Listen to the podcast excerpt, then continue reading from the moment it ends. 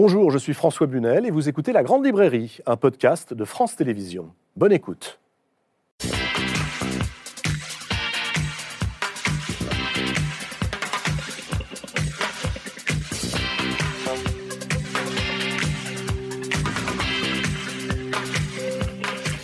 Bonsoir, bonsoir à tous et bienvenue dans la Grande Librairie. Je vous propose ce soir une émission spéciale, émission spéciale consacrée à l'un des penseurs les plus lus, les plus écoutés et les plus influents au monde. Son œuvre est traduite, commentée, discutée dans le monde entier. Sociologue, anthropologue, philosophe, il est l'auteur de livres dont le succès est grandissant ces dernières années, livres dans lesquels il nous invite à réfléchir à la question suivante. Où atterrir, mais sans se cracher Question immédiatement suivie par celle-ci, comment vivre dans un monde habitable ou, pour le dire autrement, un monde euh, agréable, un monde encore beau et bon à vivre Bonsoir Bruno Latour. Bonsoir.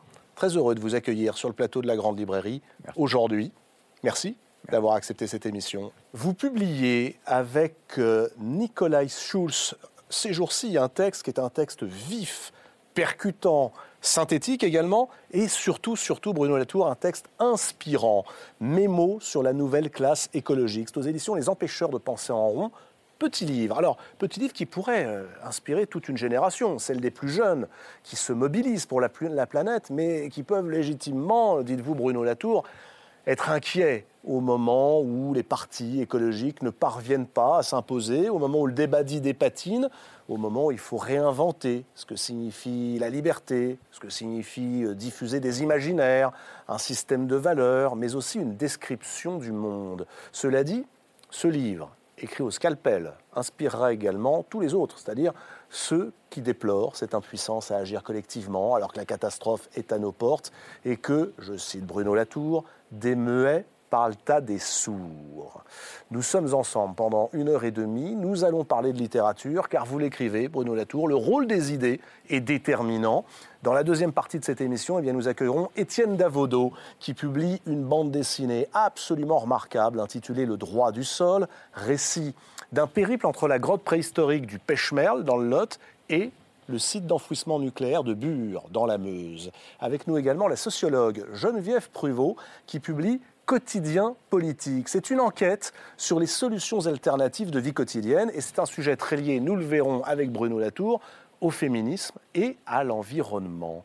Dans quel état d'esprit, Bruno Latour, abordez-vous ce début d'année 2022 Avec optimisme.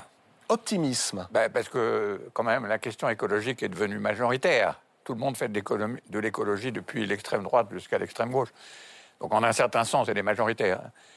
Et en même temps, euh, elle est majoritaire parce que tout le monde a bien senti qu'il allait falloir changer des choses, mais elle n'est pas exprimée, disons, ni dans les médias, disons, ni dans les institutions euh, politiques euh, au niveau où elle concerne les gens. Donc il y a une espèce de, décalage, c'est un optimisme un peu tempéré, disons, entre euh, le sentiment général qu'il se passe quelque chose qui est vraiment fondamental et qui exige un, changement assez radical, et en même temps la difficulté à, comment dire, à, l'exprimer tout simplement. C'est pour ça qu'il y a un vrai travail. Je suis très content d'être dans une émission littéraire justement pour parler de ces choses parce qu'il y a un vrai travail, euh, disons, culturel pour arriver à comprendre. Il y a tous les gens qui travaillent sur comment on va sortir changer le système énergétique, changer les voitures, etc. Il faut le faire absolument.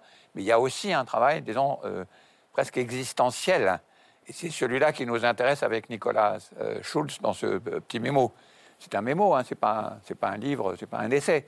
C'est dire voilà. La différence d'ailleurs pour vous entre le mémo et l'essai? Bah, disons l'essai, c'est qu'on est quand même plus assuré de ce qu'on dit et on a les preuves et on a les, des notes en bas de page, etc. Là, c'est plutôt dire voilà les sujets sur lesquels il aurait été bien qu'on discute un peu longtemps et qui imprègne, disons, le, les gens qui s'intéressent à la question écologique ou qui s'y intéressent pas encore, mais qui voudraient s'y intéresser.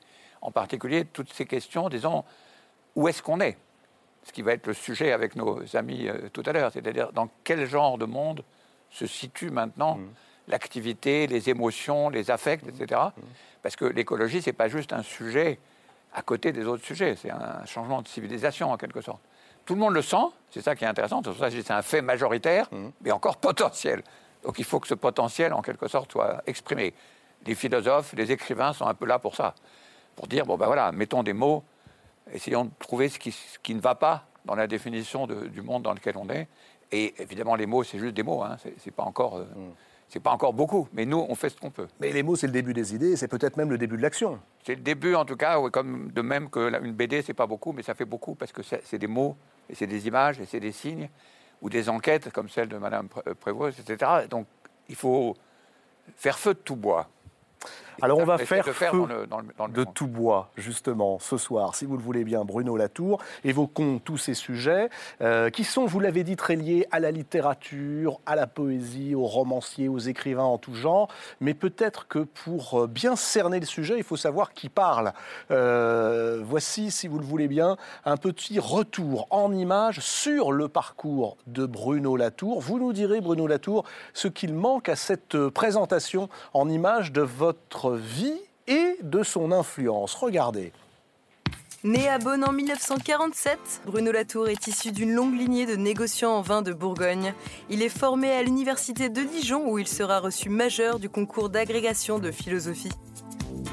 1979, Bruno Latour coécrit son premier ouvrage avec le sociologue britannique Steve Woolgar, La vie de laboratoire, l'observation du quotidien d'un laboratoire de recherche qui restera comme l'un des textes fondateurs dans la discipline naissante de l'étude des sciences et des technologies.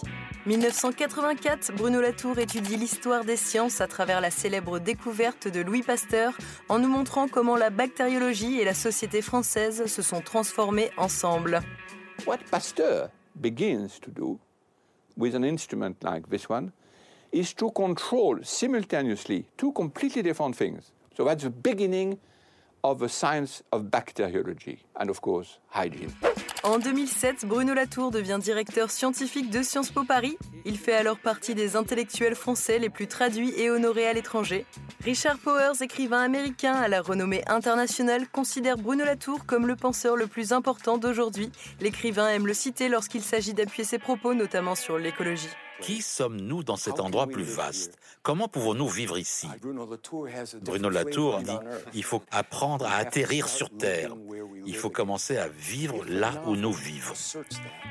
En 2010, Bruno Latour participe à la fondation du projet théâtral Gaia Global Circus, des performances uniques en leur genre qui tentent de nous sensibiliser face aux questions environnementales. Avec la metteuse en scène Frédéric Aitwati, il co-réalise cinq conférences spectacles qui ne laissent pas indifférents, notamment dans Inside où Bruno Latour remet tout simplement en question notre perception de la Terre. Depuis que l'on montre cette planète bleue, on nous raconte que c'est elle qui va nous unifier. Au contraire, toutes les questions importantes, quelles que soient les ressources dont on parle, qu'il s'agisse de l'eau, de l'air, du feu, de la terre, des poissons, des habitants, de la façon de construire, etc., la planète bleue nous divise. Avec plus de 25 ouvrages traduits dans une trentaine de langues, Bruno Latour éclaire le monde sur les questions écologiques, notamment à travers deux livres vendus à plus de 75 000 exemplaires en France, Où atterrir ou encore Où suis-je? Dans ses ouvrages, le philosophe nous aide à mieux observer et comprendre le monde dans lequel nous vivons.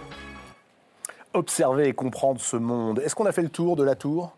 Oui, oui, oui. Non, oui, oui, j'ai fait ça. L'idée, l'idée, c'est extrêmement simple, c'est que les sciences sociales sont là, l'anthropologie, la géographie et même la philosophie empirique, parce que moi je fais un peu la littérature, sont là pour décrire le monde où l'on est. Et c'est très compliqué c'est ça qui est une particularité que j'étudie depuis 50 ans de, cette vie moderne, c'est de savoir où on est et à quel moment de l'histoire on est. Si vous pensez que vous êtes euh, dans l'histoire, disons, traditionnelle, où est-ce qu'on est dans cette histoire que nous appelons, disons, écologique, faute d'un autre terme?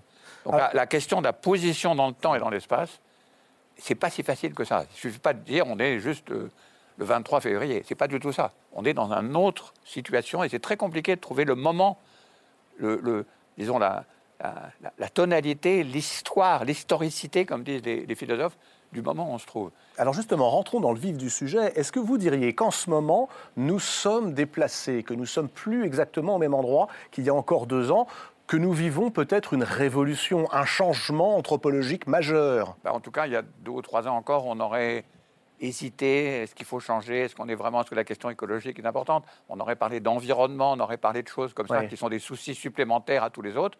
Maintenant, tout le monde comprend bien que c'est le souci fondamental qui est à l'intérieur de tous les autres sujets. Ce, ce qu'on appelle sociaux, ce qu'on appelle politique, ce qu'on appelle géopolitique, etc. En ce sens, oui, il y, a, ce sentiment que les choses ont changé et qu'on est en train de basculer. Seulement, on n'en a pas la, comment on peut dire, on n'a pas les mots pour en accepter la situation. Et c'est pour ça que le travail philosophique, le travail littéraire, le travail politique, le travail activiste est tellement important. Parce que c'est seulement comme ça qu'on va pouvoir faire coïncider cette espèce d'angoisse, de peur. Mm.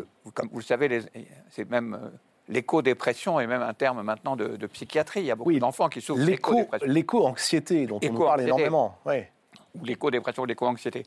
Et donc, il y, a cette espèce de sentiment diffus qui fait mal à l'intérieur de chacun d'entre nous, parce qu'on n'est pas vraiment capable de comprendre ou d'absorber cette situation, et en même temps, la certitude qu'il faut bien effectivement, on a déjà basculé, ce qui n'était pas le cas il y a deux ans, ou cinq ans, ou six ans, ou dix ans, où les questions restaient des questions d'écologie justement en plus. Donc il y, a ce sentiment, c'est ce que je disais tout à l'heure, il y a ce sentiment majoritaire finalement que cette affaire de modernisation, de développement, cette espèce de décollage indéfini vers un monde qui était finalement complètement utopique, il n'est pas là. Mais comme on ne nous le dit pas, comme il n'y a pas de mots pour dire l'alternative à cette situation, le résultat est une situation de désespoir. Alors il y a des alternatives, on en parlera tout à l'heure avec Geneviève Pruvot, qui sont des alternatives rurales euh, qu'on peut mettre en pratique. Il y a des alternatives, et vous me donnez beaucoup de pistes également dans, dans vos différents livres, et notamment dans le dernier. Mais est-ce qu'on peut dire, Bruno Latour, qu'en réalité, on est entré dans une période différente, dans le sens où aujourd'hui, bah, finalement, on ne peut plus aller de l'avant sans se désintéresser des conséquences de nos actes, alors que jusqu'à présent, somme toute, on allait vers la modernisation. Bah, Et puis on ne se demandait pas vraiment ce que ça allait changer. Les, historiens euh, vous diront qu'il y a toujours une conscience, une, une, incertitude sur la question environnementale, tout simplement parce qu'ils étudiaient la disparition des ressources. Ça, ça date aussi bien du début du 19e siècle, quand on s'inquiétait de la disparition des forêts, mmh. qu'après la guerre avec le pétrole et le gaz il y, a toujours eu une conscience environnementale, une conscience de la fragilité des, ressources. Mais, disons, elle était spécialisée. Elle était du côté des experts. Comme Pas du grand public. Bah, le, grand public entendait ça comme une espèce de, menace, mais pas comme une menace euh, disons, crédible, ou en tout cas qu'il est touché. Par exemple, quand on invente au 19e siècle le train, quand euh, le tracteur remplace la charrue, quand la voiture apparaît, euh, on se dit c'est le sens de l'histoire, c'est le progrès, ça n'est pas quelque chose... À chaque fois, il y a l'ambiguïté que des historiens de l'environnement ont très bien montré, comme Jean-Baptiste Fressoz et, beaucoup d'autres, c'est-à-dire on sent, on ne veut pas dire que les gens ne se sentent pas qu'il y a un vrai problème, que ça va peut-être mal se hmm. passer, mais il y a aussi, effectivement, cette idée, disons, c'est un sacrifice qu'il faut faire pour aller de l'avant. C'est vrai de la modernisation aussi de l'agriculture à la fin du, après la, Deuxième Guerre mondiale. C'est toujours ça. Tout le monde sent bien que c'était une espèce de transformation anthropologique d'une brutalité et d'une violence extrême. C'était vrai aussi dans la conquête coloniale. Tout le monde sentait bien que c'était une violence extrême. Mais à chaque fois, il y avait cette petite ajout. Oui, mais c'est pour aller dans la bonne direction. Et la bonne direction, vous dites, c'était la production. Ben, L'obsession de la production. C'était l'idée qu'on allait enfin avoir l'abondance et qu'on allait enfin pouvoir bénéficier simultanément, à l'échelle de toute la planète, des biens de la mm. production. C'est ce sentiment, cette assurance que la production allait pouvoir moderniser la planète et nous, disons, nous égaliser d'une certaine façon, tous, depuis la Chine euh, jusqu'à l'Afrique, etc., qui est suspendue. Et donc cette suspension-là, elle n'a pas de nom, parce que personne ne nous dit, attendez, cette affaire de développement, c'est fini, elle est impossible. Elle est impossible non plus simplement à cause des injustices qui sont commises, mais elle est impossible aussi à cause des conditions de, fabrication, tout simplement, hmm. des, biens que la Terre est capable de nous fournir. Ça veut dire qu'il faudrait que nous prenions peut-être comme euh, mantra cette phrase que vous écrivez, hein, c'est dans la note 14 de votre mémo sur la nouvelle classe écologique, le système de production est devenu le système de destruction. Bah, je crois que c'est un peu le sentiment euh, général que la production est plus associée simplement à une, des avantages. Elle est aussi associée à des états de colonisation très importants, à des états de destruction des environnements, cette fois-ci au sens classique du terme. Et donc, il y a une espèce de, de, doute qui s'est introduit sur la notion de hmm. production. Et ça, c'est un, changement de cosmologie, écrivez-vous? Ben, Moi, je le traduis. Alors, évidemment, on dispute, on me dira non, pas du tout, c'est pas un changement de cosmologie, c'est business as usual.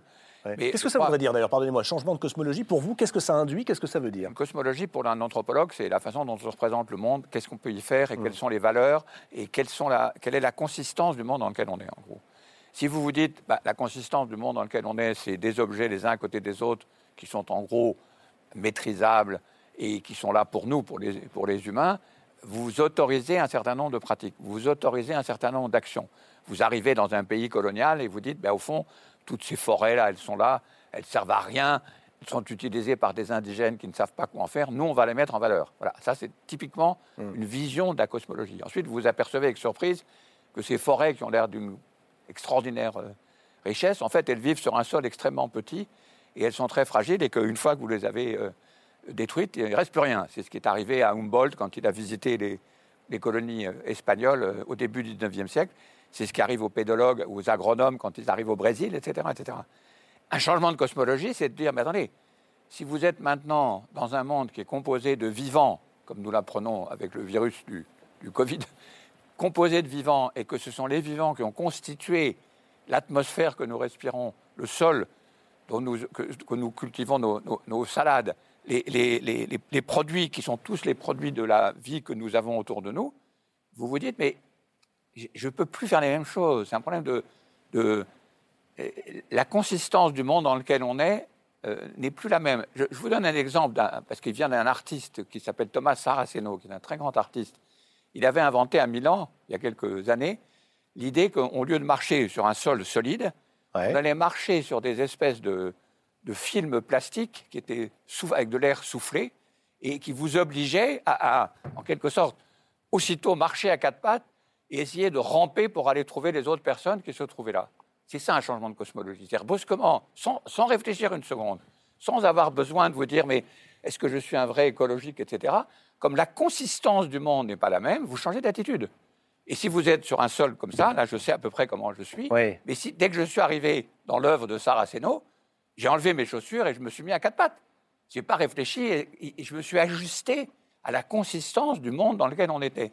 Et je crois pouvoir dire, c'est une hypothèse naturellement, mais c'est une façon de comprendre la situation euh, actuelle, c'est de dire, mais attendez, c'est la consistance du monde, ce que j'appelle cosmologie, qui est un terme peut-être trop abstrait euh, d'anthropologie, mais tout le monde comprend bien quand on lit une étude sur les hachoirs, comme celle de Descola euh, en Amazonie, ils ont une cosmologie différente. Ils attribuent des êtres, des puissances à des êtres qui sont différents des nôtres. Eh bien, nous vivons, nous, qui sommes en quelque sorte décolonisé, en un certain sens, par ce système de production, on s'est dit, mais en fait, non, ce n'est pas le monde dans lequel je vis. C'est ça, atterrir. Je vivais dans un monde, et je me dis, mais non, le monde dans lequel je vis quotidiennement, il n'est pas fait de ça. Il est fait de vivants, il est fait de choses qui ne sont pas exactement les mêmes que celles du monde d'avant. Et donc, je réagis différemment à la consistance d'un monde qui a changé. Et l'écologie, ce n'est pas un sujet à côté, c'est la réalisation d'un changement de monde au sens absolument littéral du terme. C'est-à-dire que si vous continuez avec, bah, au sens, c'est la question disons, climatique qui, obsède évidemment tous les, tous les chefs d'État, tous les mmh, industriels, mmh. etc., de rester dans ces. Pourquoi est-ce qu'on veut rester dans ces deux degrés après tout? Oui, alors pourquoi? Pour quelle raison?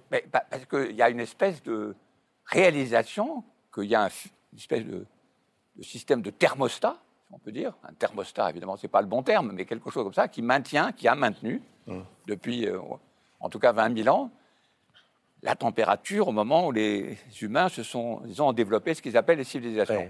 Est-ce que ça empêchera de devoir s'adapter? Parce qu'on lâche le mot, hein, il y a des mots qui vont revenir. Évolution, adaptation à ce nouveau sol. On parlera tout à l'heure avec Étienne Davodo justement du droit du sol, mais vous mettez, j'allais dire, le pied dessus euh, sur ce sol. Euh, Lui, il est assez solide. Oui, mais l'œuvre d'art dont vous parlez, c'est une métaphore extraordinaire et, qui nous permet tout de suite de comprendre qu'effectivement, nous ne sommes plus au centre. Notre centre de gravité, la Terre, n'est plus. Le centre de gravité n'est plus le même. Notre sol n'est plus le même. Le simple fait d'avoir à s'occuper du climat et de savoir que le climat est en train de varier à cause de nos actions ou de nos inactions, hmm. c'est exactement le sentiment que Saraceno faisait sentir en disant Mais vous n'êtes pas sur un sol solide, vous êtes sur ce film de, plastique et vous avez à vivre et à vous comporter autrement. Donc l'œuvre d'art qui jusqu'à présent, j'allais dire, était euh, marginale dans un musée, est en réalité la, vraie réalité de nos vies. C'est quand même les artistes en ce moment, les artistes qui tournent autour de toutes ces questions, avec les activistes dont on parlera tout à l'heure, qui, qui explorent la consistance différente du monde d'avant, disons ce que j'appelle l'ancien régime climatique, et le nouveau régime climatique. Le nouveau régime climatique, il n'est pas dans la même, euh, dans la même qualité d'existence, disons. C'est pas les mêmes. La preuve, et on le voit très bien avec le Covid, c'est qu'on dépend des vivants. Est-ce que c'est une révolution? Est-ce qu'on peut aller jusqu'à employer ce mot? Est-ce que c'est une révolution anthropologique, une révolution cosmologique, tout ce que vous voudrez Mais est-ce qu'en fait, nous ne la voyons pas, une révolution silencieuse? Ben, Elle est silencieuse et elle fait quand même pas mal de bruit parce que chaque jour, on a. enfin, je veux dire, on n'est pas dans la rue hélas ou pas assez ou pas nombreux pour euh, demander quelque chose d'autre ou protester vous avez tous les jours euh, des incendies, vous avez tous les jours des... Simplement, elle est diffuse. Diffuse, voilà. C'est une, une involution plutôt qu'une révolution, parce qu'en en fait, il s'agit plutôt d'atterrir, de se suspendre mmh. autrement, de s'enfouir. Le mot enfouissement revient souvent dans le livre de Madame euh, Prévost, et, mmh. c'est un bon, un, bon, un bon terme. Et, tous les, au fond, tous les activistes essayent de trouver des solutions pour s'enfuir du système de production et s'enfouir dans ce système qui est plus, disons, euh, où la question n'est plus production, mais ce qu'on appelle avec Nicolas euh, Schulz euh, habitabilité. Hmm. C'est-à-dire maintenir les conditions d'habitabilité. C'est aussi évidemment le grand thème de, des œuvres de Richard Powers que vous appréciez tant. C'est, ça devient la position par défaut. Alors qu'avant, la position par défaut, c'est est-ce qu'on peut produire et est-ce qu'on peut diffuser les résultats de cette production? Ça, c'est la position par défaut. Puis ensuite, on sait qu'il y a des problèmes. Il faut aménager des parcs, il faut faire un peu attention à l'eau, etc. Mais là, on inverse. On inverse complètement. La position par défaut, c'est est-ce que les conditions d'habitabilité peuvent être réparées, parce que beaucoup sont détruites, ou pourraient être maintenues ou augmentées hmm. Et puis ensuite, la deuxième question, c'est est-ce qu'on maintient des conditions de production qui sont satisfaisantes, mais à ce moment-là, on va les trier de façon à soutenir un tout petit peu les questions d'abondance, de prospérité, comme je dis, qui sont tellement importantes. Mais vous voyez que l'inversion de ce, rapport entre ce qui est premier et ce qui est second, c'est au fond ce que tout le monde sent, à toutes les échelles et dans tous les partis, de l'extrême droite à l'extrême gauche et dans le monde entier, mais qui n'a pas son, hégémonie culturelle. Alors voilà le problème. On le sent, vous nous l'expliquez de manière extraordinairement claire et brillante, Bruno Latour, on le sent, on le sait, désormais on en est conscient, mais on ne fait rien.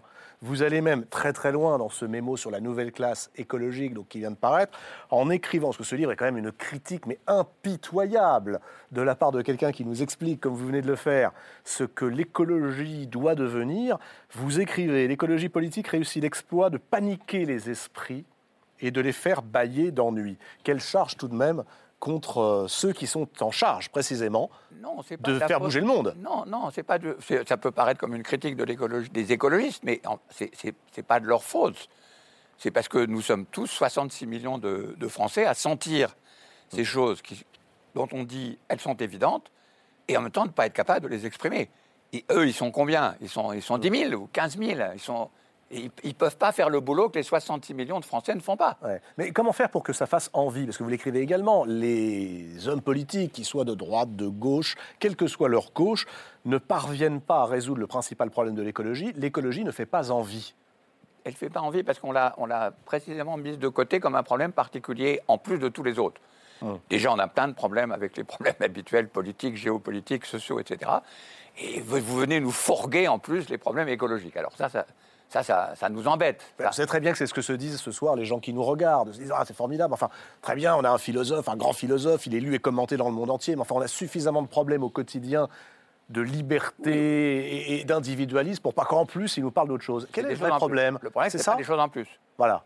Le problème, c'est que maintenant, c'est des questions d'existence bonne. Donc vous avez, une question existentielle? Pardon? C'est un problème existentiel, l'écologie? C'est le problème de savoir d'habitabilité de, la, de, la vie sur Terre avec des gens et des peuples sur Terre qui habitent un sol. C'est des questions fondamentales. quel est le peuple qui habite quel sol? C'est des questions. Parfois, ça sonne un peu réactionnaire quand je le dis de cette façon-là, mais il ne faut pas hésiter aussi, non plus à parler de ces questions. C'est l'atterrissage, c'est de se poser les questions à partir du sol et pas à partir du projet complètement utopique de de quoi d'ailleurs De décollement indéfini vers un espace dont on ne sait pas du tout quelle température il a, comment est-ce qu'on va vivre, est-ce qu'on va être 6 milliards ou 9 milliards euh, à vivre bien, etc. Ou pas. Il ne faut pas quand même oublier, ce qui est quand même la situation politique générale, que ceux qui étaient, disons, les leaders de cette modernisation se tirent. Ils nous ont abandonnés.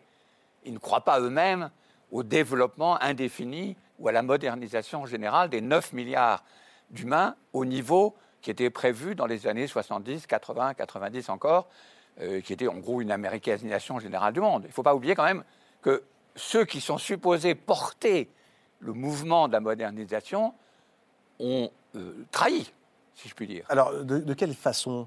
Ben, Parce qu'ils disent on va continuer, on va faire une reprise économique, mais ils n'y croient pas vraiment. On sent que le cœur n'y est pas, puisque de toute façon, la terre n'y est pas.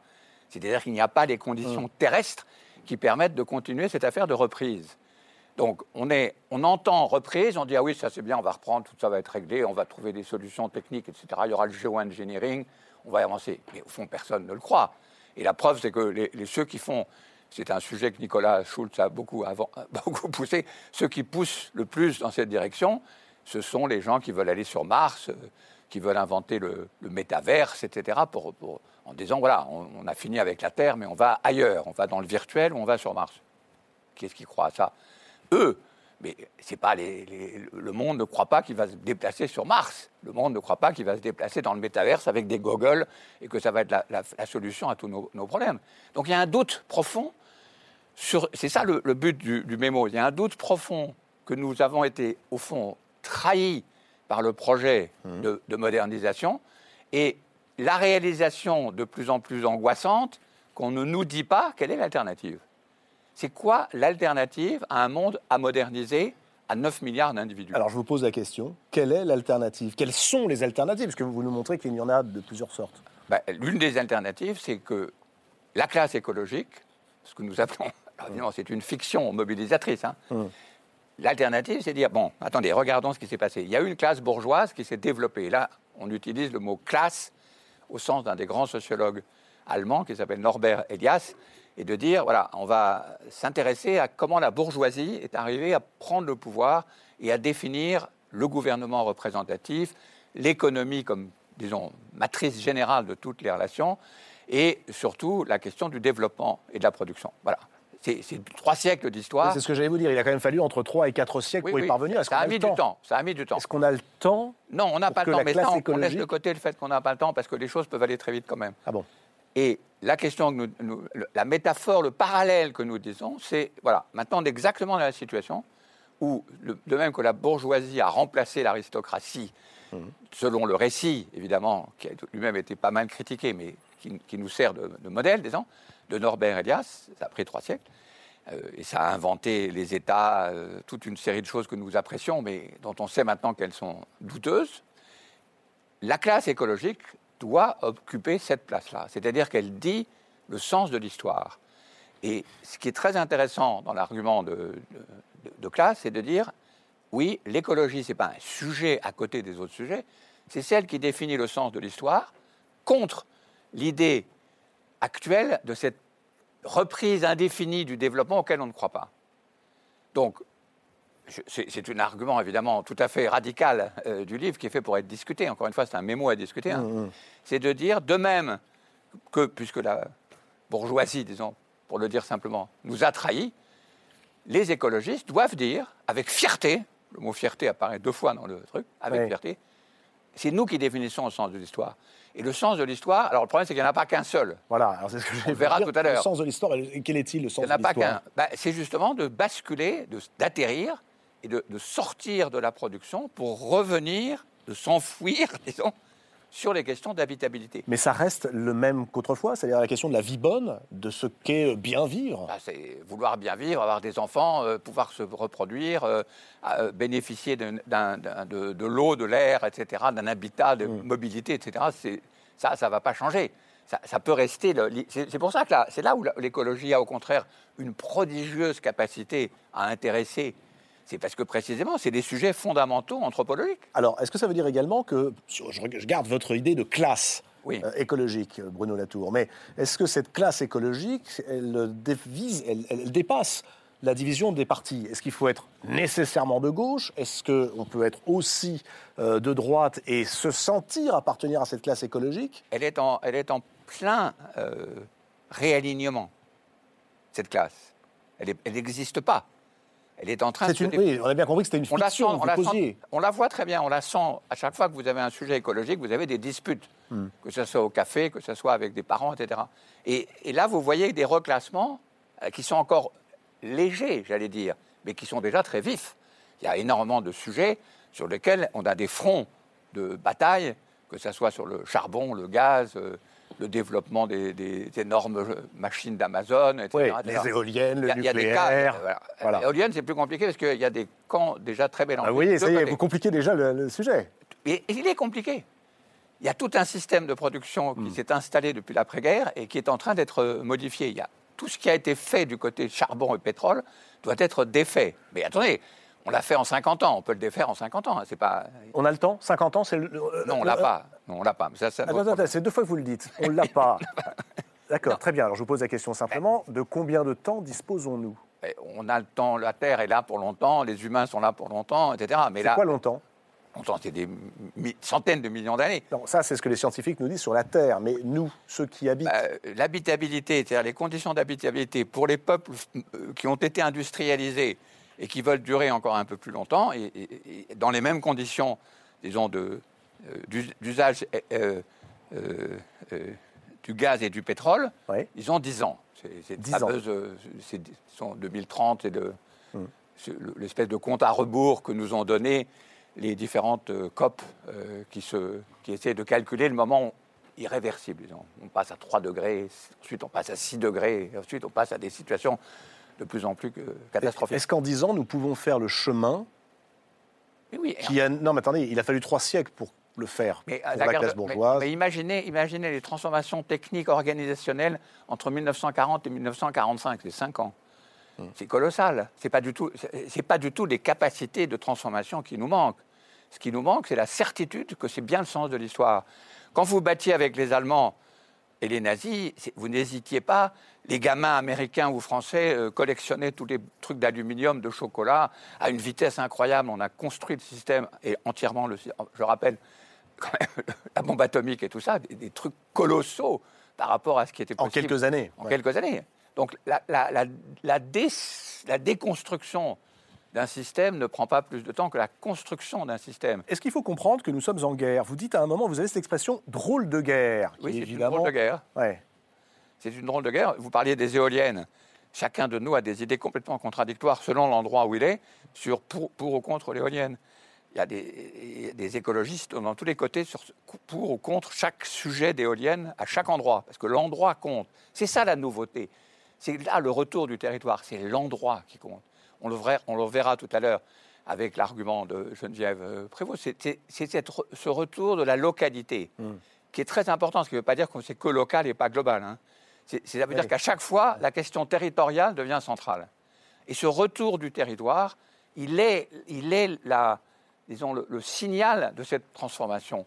Alors évidemment, tout le monde se, euh, euh, dans mon petit village de l'Allier, le châtelain qui est là, et lui, il dit Mais pourquoi tu dis qu'il faut être de gauche Moi, je suis de droite, j'ai toujours voté à droite, mais ça fait 20 ans maintenant que je maintiens dans un état écologique incroyable hum. ce château, ces étangs, ces forêts, etc. Et il a raison.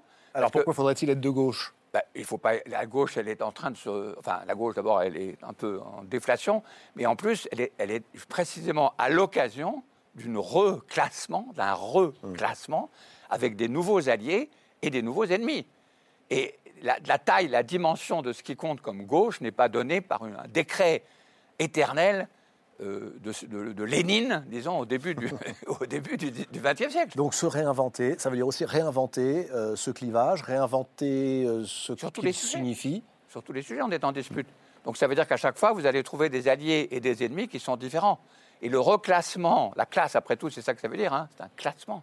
Ça veut dire mmh. celui-là, non, il était mon ami, mais maintenant, je, vois très bien que ce n'est pas du tout la bonne direction. Celui-là, j'étais indifférent, mais lui, c'est très bien exactement le genre de gens avec qui je veux travailler. Et c'est ce qui arrive avec tous ceux qui étaient marginaux. On regarde les marginaux maintenant et on se gratte la tête. On se dit, mais finalement, tous ces gars-là, ils explorent des solutions et des possibilités de vie qui, moi, me vont. Et ce que Nicolas Schulz montre très bien dans ses statistiques, c'est qu'il y a plein de gens actuellement qui changent de métier. Ils disent, mais pourquoi je fais un métier complètement idiot? Tous les activistes nous montrent des directions dans lesquelles moi aussi je pourrais aller. Et donc il y a une espèce de, grève, enfin c'est quasiment comme une grève, une grève perlée, de gens qui disent, non, non, je quitte ce mode et je passe à un autre mode. Je m'enfuis et je m'enfuis dans une autre définition de ce que va être le monde où la question de l'habitabilité devient centrale. Et on reste dans cette grande idée philosophique et politique qui consiste à changer de vie pour changer le monde, parce que mais en commençant par changer soi. De même que les féministes, au début, sont toujours passés par une description du corps pour pouvoir repenser les problèmes politiques, mhm. là, c'est la même chose, sauf que c'est la question du territoire. Qui est le corps de la planète? Bah, La planète, c'est trop large c'est parce que la planète, elle n'existe pas, pas comme corps. Mais Étienne Davodo, qui viendra tout à l'heure, a une belle métaphore. Il dit à un moment, le sol, c'est la, euh, peau de la planète. Les zones critiques sont décrites par Davodo très bien. Et c'est effectivement juste une petite couche euh, extrêmement faible. Et justement, ça fait partie du, changement cosmologique, ça. De se dire, mais attendez, je ne suis pas sur une planète au sens de vue de loin, et je regarde la Terre dans, mmh. dans son énormité. Non, je suis sur une peau, sur une très fine peau qui est assez fragile. il faut des milliers d'années pour faire un sol, il faut un bulldozer pour l'éliminer. Mais alors ça voudrait dire que presque dans la logique des représentations, il faudrait sortir de nos salles de classe et même de nos bibliothèques nos, vieux, euh, nos vieilles maps monde et puis les remplacer par un dessin de Davodo commenté par la tour pour nous faire comprendre euh, ce que, euh, on ne voit pas de l'extérieur mais en étant dessus. C'est ce que j'appelle l'expérience géopathique. C'est-à-dire non pas la géologie ou la géographie, mais la géopathie. Le livre de Devodo ferait partie de mon cursus si on devait faire un, cours encore, je ne fais plus de cours, mais si je devais faire des cours, je mettrais le livre dans la, dans la liste. Ce qui l'intéresse, c'est pas simplement la connaissance du fait qu'il y a ce sol, c'est le sentiment de, de, perception que le sol remonte hmm. en quelque sorte dans la politique et redéfinit, redessine la politique et donc les classes qui sont associées. Dans le système de production, c'était pas ça. Dans le système de production, c'était les rapports entre les, disons, au sens tout à fait banal, les prolétaires et les capitalistes il y avait le sol, mais il était, il était bien sûr euh, dans la réflexion, mais il n'était pas central pour la définition de la classe. Le moment où la question du sol, dans tous les sens du mot sol, c'est-à-dire le territoire local, le corps travaillant, le corps euh, situé, la connaissance scientifique située deviennent centrales, les associations se modifient. Regardez, on nous, on nous tanne avec l'opposition entre chasseurs et écologistes. Hmm. Charles Stepanov fait un livre absolument fantastique sur la, chasse à cours et les rapports entre anti-chasse et chasse. Il va, bon anthropologue, comme toujours, il n'y a que l'anthropologie qui est la science maîtresse en ce moment, parce que c'est la science de la description des mondes et des cosmologies alternatives. Il passe autant de temps chez des chasseurs et chez des anti-chasseurs. Il n'y a pas un seul cliché de la différence entre écologistes et, chasseurs qui tient dans son livre. Mmh. Parce que dans les chasseurs, on va s'apercevoir qu'il y a des tas, ils ont plein d'ennemis qui sont les viandeurs, qui sont les mauvais chasseurs, et puis du côté des écologistes, il y a plein d'amis des, chasseurs et d'autres des ennemis. Donc repenser complètement les clivages, ce monde binaire qu'on a institué. C'est ce qui se fait en pratique à condition de faire les, auto, les descriptions. Alors, des descriptions, et en allant plus loin, parce que c'est aussi ce qui traverse vos 76 euh, notes, j'ai presque envie de dire 76 propositions, tente vous inviter à ce qu'on les commente. Je voudrais qu'on montre le, livre, parce que vous, il est très malin ce livre. Regardez. Il y a des, marges faites pour ça. Il y a des marges qui sont suffisamment larges pour que chacun écrive entre les marges. Alors, moi j'ai écrit en me disant non, c'est pas possible, hein, expliquez-nous. Euh, mais vous pouvez aussi écrire, vous qui nous regardez, en disant je suis d'accord, pas d'accord. Et c'est comme ça peut-être qu'on fera avancer, car la grande idée de Bruno Latour est aussi de dire ce qu'il manque à la pensée écologiste aujourd'hui, c'est les idées l'histoire des idées. Et ça, j'aimerais qu'on y aille sur ce terrain, Bruno Latour, des idées. Euh, il a fallu, là encore, des siècles au libéralisme pour se constituer, on va dire, allez, schématiquement, d'Adam Smith à Hayek, euh, à la fin du 18e ou à la fin du 20e. Il a fallu 250 euh, ans au socialisme pour exister réellement avant Marx, jusqu'à Marx, Proudhon et les autres. Euh, est-ce que la pensée écologique a euh, deux siècles et demi Et qui, surtout, peut aujourd'hui initier ce travail des idées? Ben, elle, a, elle, a, un immense pédigré de chercheurs, euh, d'activistes, de naturalistes, d'éleveurs, de, chasseurs. Euh, qui date euh, quand même euh, depuis probablement le milieu du XVIIIe siècle. Donc elle a aussi une longue histoire. On, pourrait prendre par exemple, tiens, puisqu'on est dans une émission littéraire, est-ce que si je signale à nos téléspectateurs que par exemple les livres de Henri David Thoreau ou de Emerson, est-ce que vous les considérez comme des livres pionniers de cette pensée? Ça fait partie, mais il faut aussi penser à ce que Serge Audier a très bien montré dans une série de livres, c'est que les socialistes eux-mêmes au XIXe siècle, il y a toute une série de traditions qui sont très proches des questions écologiques, qui se posent des questions non pas au sens vert mm. du mot écologisme, mais au sens de habitabilité, la bonne vie, c'est-à-dire aussi bien les questions d'habitation, que ce soit les, toutes les inventions innombrables du XIXe siècle, les, familistères, toutes ces, toutes ces inventions-là, elles étaient très très influencées par ce qui est devenu plus tard la question euh, écologique. Donc, exhumons nos bibliothèques ces livres, lisons-les. Oui. qu'on ajoute? À ceci près, à ceci près que dans la période euh, euh, présente, on avait, ce qui n'était pas prévu, c'est que ce soit la Terre elle-même à ce, à ce, niveau de rapidité de réaction à nos actions. Hmm. Parce que même si on avait prévu, on peut dire depuis le début du 19e siècle, on prévoyait que le CO2 allait modifier la température, mais il y avait dix personnes qui le pensaient et qui l'écrivaient dans des revues euh, savantes. Tandis que maintenant, ce qui est complètement nouveau, enfin, les historiens discutent est-ce que c'est complètement, complètement nouveau, mais moi je dis, c'est face à Gaïa que je vois ici, c'est de dire ce qui est nouveau, c'est que c'est la rapidité de réaction à nos activités. Et donc ça, c'est pas prévu que vous ayez à vous préoccuper de la question du climat aussi rapidement qu'elle varie, que mon amie Nastasia Martin, qui travaille dans l'Arctique, elle vit avec des gens au Kamchatka avec des augmentations de température de 10 degrés. Mmh. Cette rapidité-là, cette transformation qui fait que les animaux se déplacent à toute vitesse, ça, ce n'était pas prévu. Ce qui était, on, on, savait que les humains pouvaient transformer leur environnement, mais l'idée que la Terre elle-même allait réagir si rapidement à leur action, ça, ce n'était pas prévu. Donc, quelle que soit la, très longue histoire des précurseurs de la question écologique, et qui sont très nombreux, la, situation dans laquelle on, sait, on est à un niveau de, tragédie qui est beaucoup plus fort. C'est pour ça que j'insiste sur la, question existentielle. Se trouver dans un monde qui réagit à nos actions, comme dans l'exemple que je donnais tout à l'heure de Saraceno, avec ce sol qui est un sol, qui est une très belle métaphore de ce qui se passe en ce moment. C'est-à-dire le sol est lui-même en train de réagir à nos, actions. Vous, appuyez là, puis brusquement vous apercevez que ça bouge là. Alors évidemment, il reste des, trucs classiques. Un bon volcan, lui, il est là depuis des milliards d'années. Ça, ça, ça change pas. Mais la, la, température, oui, elle change. La biodiversité, oui, elle change. L'acidité des océans, ça, ça change. Et ça change à une vitesse très rapide. Un mot sur lequel j'aimerais que vous nous éclairiez, le concept de dépendance. Il faut apprendre à dépendre. Pardonnez-moi, Bruno Latour, mais pendant des siècles, on nous a expliqué que la liberté, c'était de ne plus dépendre. Euh, enfin, on nous a expliqué ça et beaucoup d'autres choses. On nous a expliqué qu'on dépendait de la société.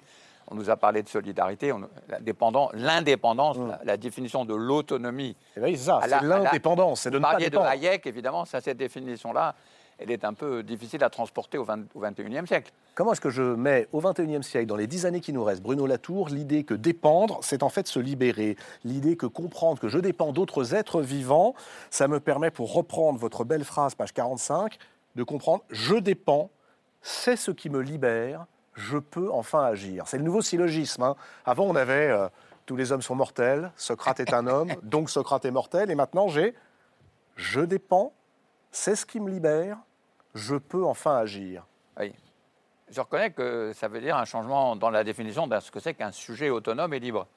Mais en même temps, et là, ça va être bien d'en discuter euh, tout à l'heure, parce qu'on voit très bien que dès que je commence à travailler avec d'autres à des tâches, non plus de production, mais ce terme qui nous est commun d'engendrement, mmh. aussitôt, le fait de dépendre d'un autre devient une évidence du fait que ça me permet d'agir. C'est complètement évident tout ouvrier le sait, tout euh, parent le sait, tout enfant le sait. Simplement, l'obsession, enfin la construction hégémonique de l'idée d'un calculateur autonome individuel qui est complètement détaché de toutes ses conditions d'existence et qui évalue au mieux les possibilités de, profit, disons, elle est aussi dans nos têtes, c'est vrai. Et elle a une influence colossale.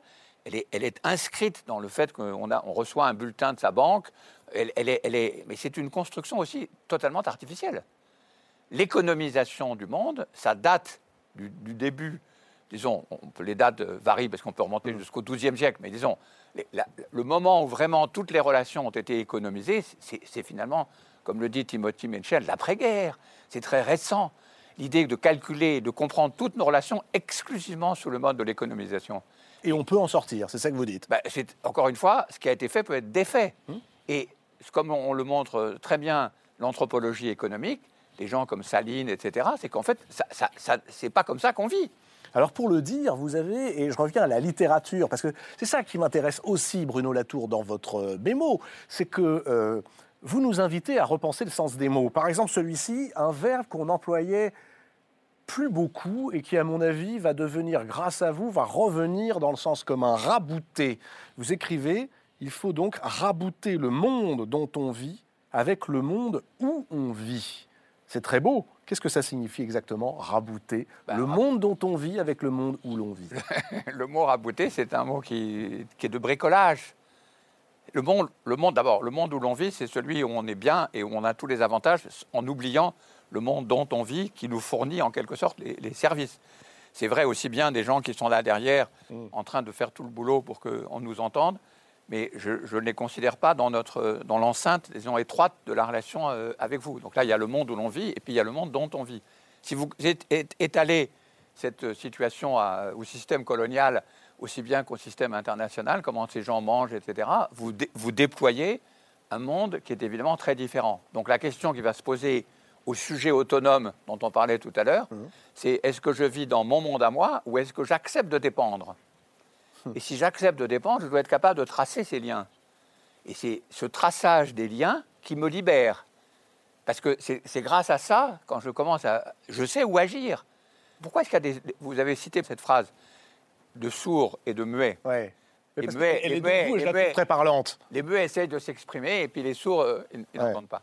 Mais c'est évidemment à cause de ça, c'est que les liens qui connectent le monde où l'on vit et le monde dont on vit sont effectivement devenus difficiles à tracer, ça c'est vrai, mais ce n'est pas impossible de les tracer, et la plus petite description de la situation territoriale où chacun se trouve les trace. Est-ce que la pandémie euh, contribue à le faire comprendre? La pandémie est formidable.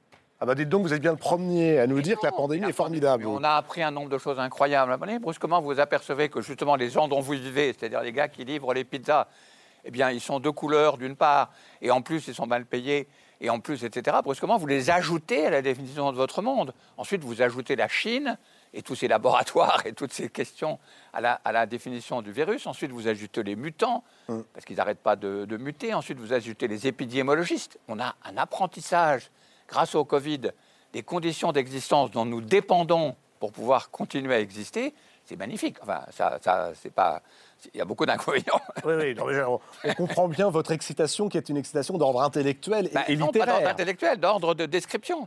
le monde devient plus facile à décrire depuis le Covid. Je reste du côté de la littérature euh, et, des verbes, puisqu'on est là aussi pour essayer d'interroger, mettre des mots sur ce qui se passe. Est-ce qu'on peut dire que parce que le virus a muté, nous, nous coexistants avec ce virus, nous devons muter. Ben, c'est une bonne métaphore, parce que muter, la mutation, les gens étaient très surpris que ce Covid mute.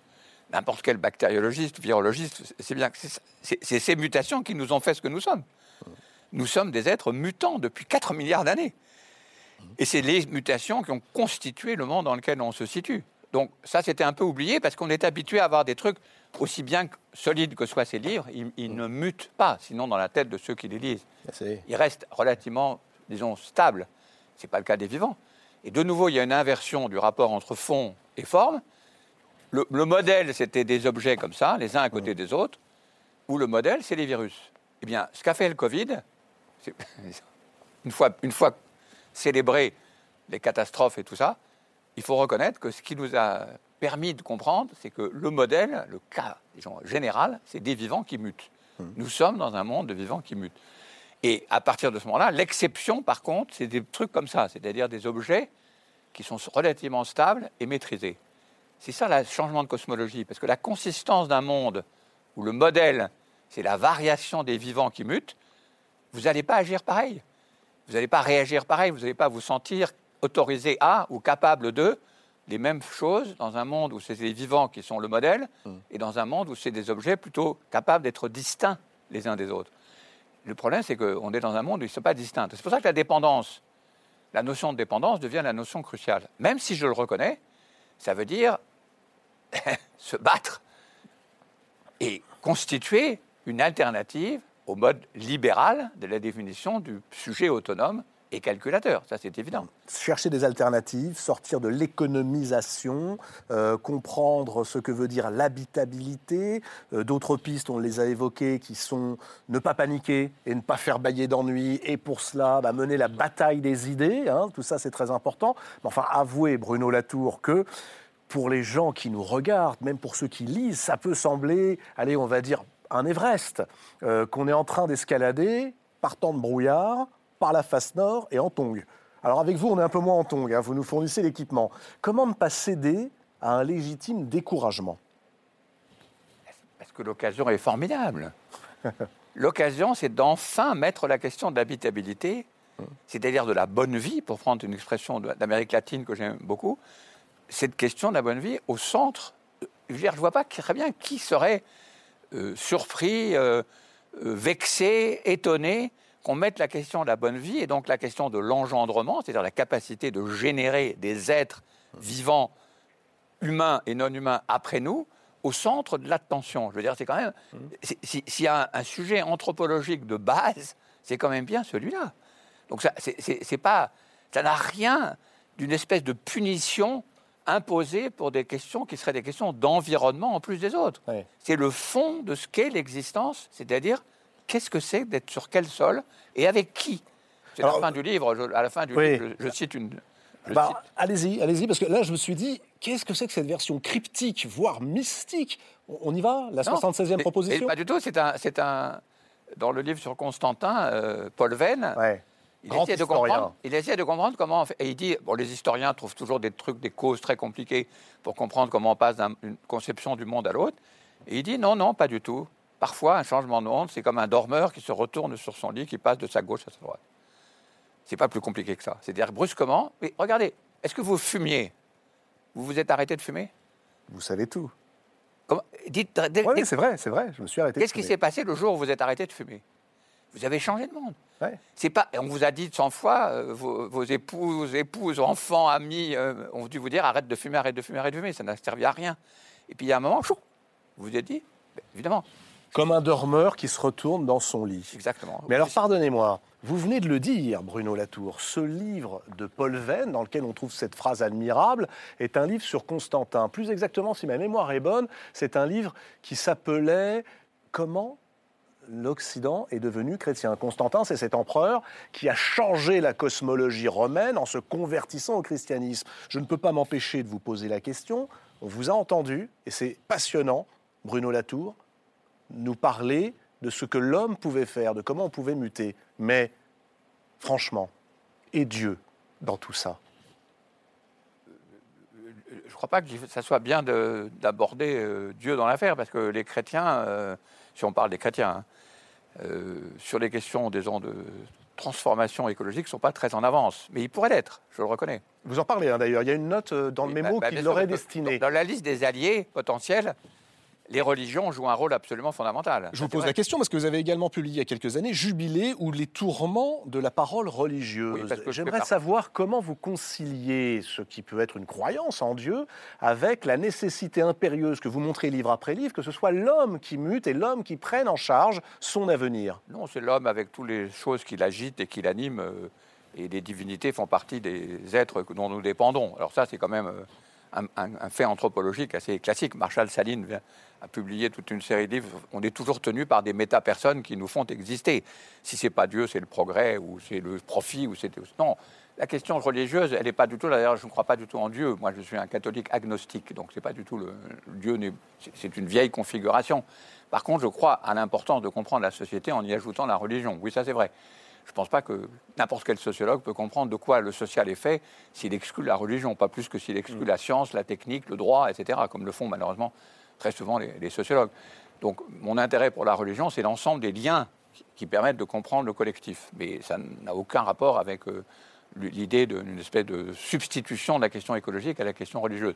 Parce que ce qui est intéressant dans la question justement écologique, c'est qu'elle est, elle est mondaine elle est, j'allais dire laïque, pas tout à fait l'expression, bah, elle n'est pas religieuse. Le fait de s'intéresser aux conditions d'existence terrestre, c'est vraiment. Alors, ça peut être religieux au sens traditionnel chrétien de l'incarnation. Enfin, il faut déjà avoir beaucoup appris et se rappeler beaucoup de choses de l'histoire religieuse pour, pour s'intéresser à ça. Par contre, le fait de vouloir atterrir, c'est par définition, c'est ni, enfin, c'est compliqué comme votre question, mondaine, je dirais, c'est-à-dire euh, profane. Non, c'est pas vrai non plus. C'est de retrouver un sens de la terre, mais sans du tout se mettre à y amener euh, quelque chose qui serait euh, mm. en haut, précisément. Toutes ces métaphores du haut. On a besoin d'une transcendance ou pas? Non, pas du tout. La transcendance, c'est la catastrophe dans laquelle on était. On y, est dans la, on y était dans la, transcendance avec le développement. On ne l'est pas, je vous pose la question. On n'arrêtait pas, pas, de se développer. On n'arrêtait pas d'y aller vers ce monde utopique. Oui. Donc, ah ça, la transcendance, on en a eu. On en a abusé, usé et abusé. Non, non. Maintenant, la question, peut-être qu'il y aura des chrétiens qui reprendront le thème de l'incarnation, ça je ne sais pas, j'y travaille un peu par ailleurs, mais je n'ai pas énormément d'espoir. Non, non, la grande question, c'est précisément l'atterrissage, l'enfouissement, précisément le, retour, le retour sur Terre, en quelque sorte. Et ces questions-là, c'est justement celles qui ont été défaites à chaque fois par le développement de cette théologie laïque, mmh. disons, qu'on appelle l'économisation, le développement, le progrès et la production. Tout ça, c'est des thèmes religieux. C'était cette idée qu'on allait effectivement sortir de la misère, ce qui était évidemment très bien, mais aussi sortir du monde réel, humain, pour aller dans un monde transcendant, mais transcendant très bizarre, qui était celui de l'utopie moderniste. Mais à partir du moment où vous dites, mais non, la question, on n'a pas la Terre qui correspond à cette utopie, bah, ça veut dire qu'il faut abandonner un peu de regarder le ciel en attendant qu'il vienne vous sauver. C'est là qu'il faut regarder. D'ailleurs, s'il y a quelqu'un qui a fait ce petit travail de modification, c'est le pape François dans son encyclique qui m'intéresse beaucoup parce que et que vous citez, oui. Lui il fait pareil, c'est pas regarder là, c'est regarder là. Ce qui pour un pape est quand même assez costaud comme opération de rediriger l'attention précisément là. C'est une vieille tradition chrétienne mais qui avait été oubliée.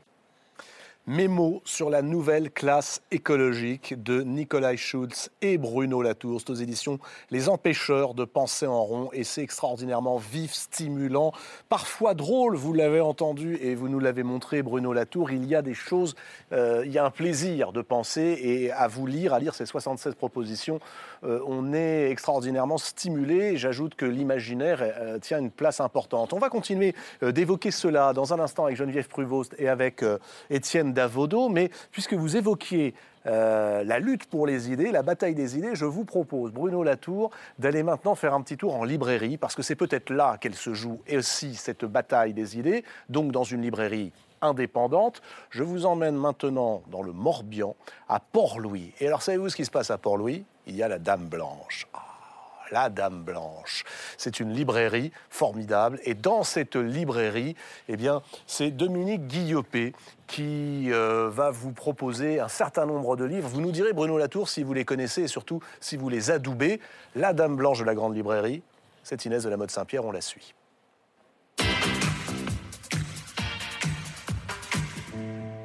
Un livre, c'est euh, un peu comme euh, une, luciole, une petite lumière, voilà, certes toute petite, mais quand même très phosphorescente et qui va éclairer un peu ce qu'il y a euh, voilà, sous le tapis, quoi. ce qu'on n'a pas forcément envie de voir, ce qu'on n'a pas euh, pu voir. Je suis une personne déjà écolo, c'est sûr, depuis longtemps. C'est indispensable en fait d'alerter justement sur ce qu'est déjà le monde. On voit bien les changements aujourd'hui qui ont lieu, qui nous échappent. Et c'est pour ça aussi que dans les auteurs que j'aime, euh, j'aime les, écritures euh, qui vont toucher vraiment euh, voilà, droit au cœur.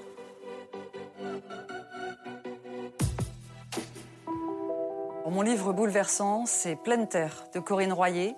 C'est un livre qui s'appuie sur un fait réel, un jeune agriculteur qui, harcelé par l'administration, va finir par partir en cavale. L'écriture de Corinne Royer est purement magnifique elle vous touche vraiment euh, au plus profond. On sent cette terre, euh, le rapport au vivant. C'est un livre euh, magnifique qu'il faut absolument lire. Un livre, un combat, je dirais même un livre, deux combats. Celui de Rachel Carlson et de son Printemps silencieux, sorti à 60 ans, ce sera son anniversaire cette année. C'est un livre qui, à l'époque, donc en 62, dénonçait l'arrivée des pesticides et les dégâts que ça allait produire. On a voulu la faire passer pour une folle. On se rend compte aujourd'hui qu'elle avait raison avant tout le monde.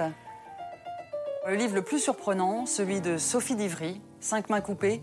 Sophie Divry a récolté la parole des cinq personnes qui ont eu la main arrachée pendant les manifestations des Gilets jaunes. Et ça donne un ensemble tout à fait euh, étonnant, cohérent. Pourquoi ils ont participé à ces manifestations? Pendant ce qui s'est passé et l'après, la vie après, euh, avec une main en moins. Allez-y, lisez-le, c'est un livre euh, extrêmement puissant. Mon premier roman, euh, Ubasut d'Isabelle Gutiérrez. Ubasut, c'est le nom que l'on donne à cette tradition ancestrale japonaise qui est, lorsqu'on a atteint l'âge de mourir, le fait de partir dans la montagne seul. C'est de la dentelle de livres et, et c'est tout ce qui constitue nos vies à tous. C'est beau, c'est doux, c'est lourd et tragique parfois.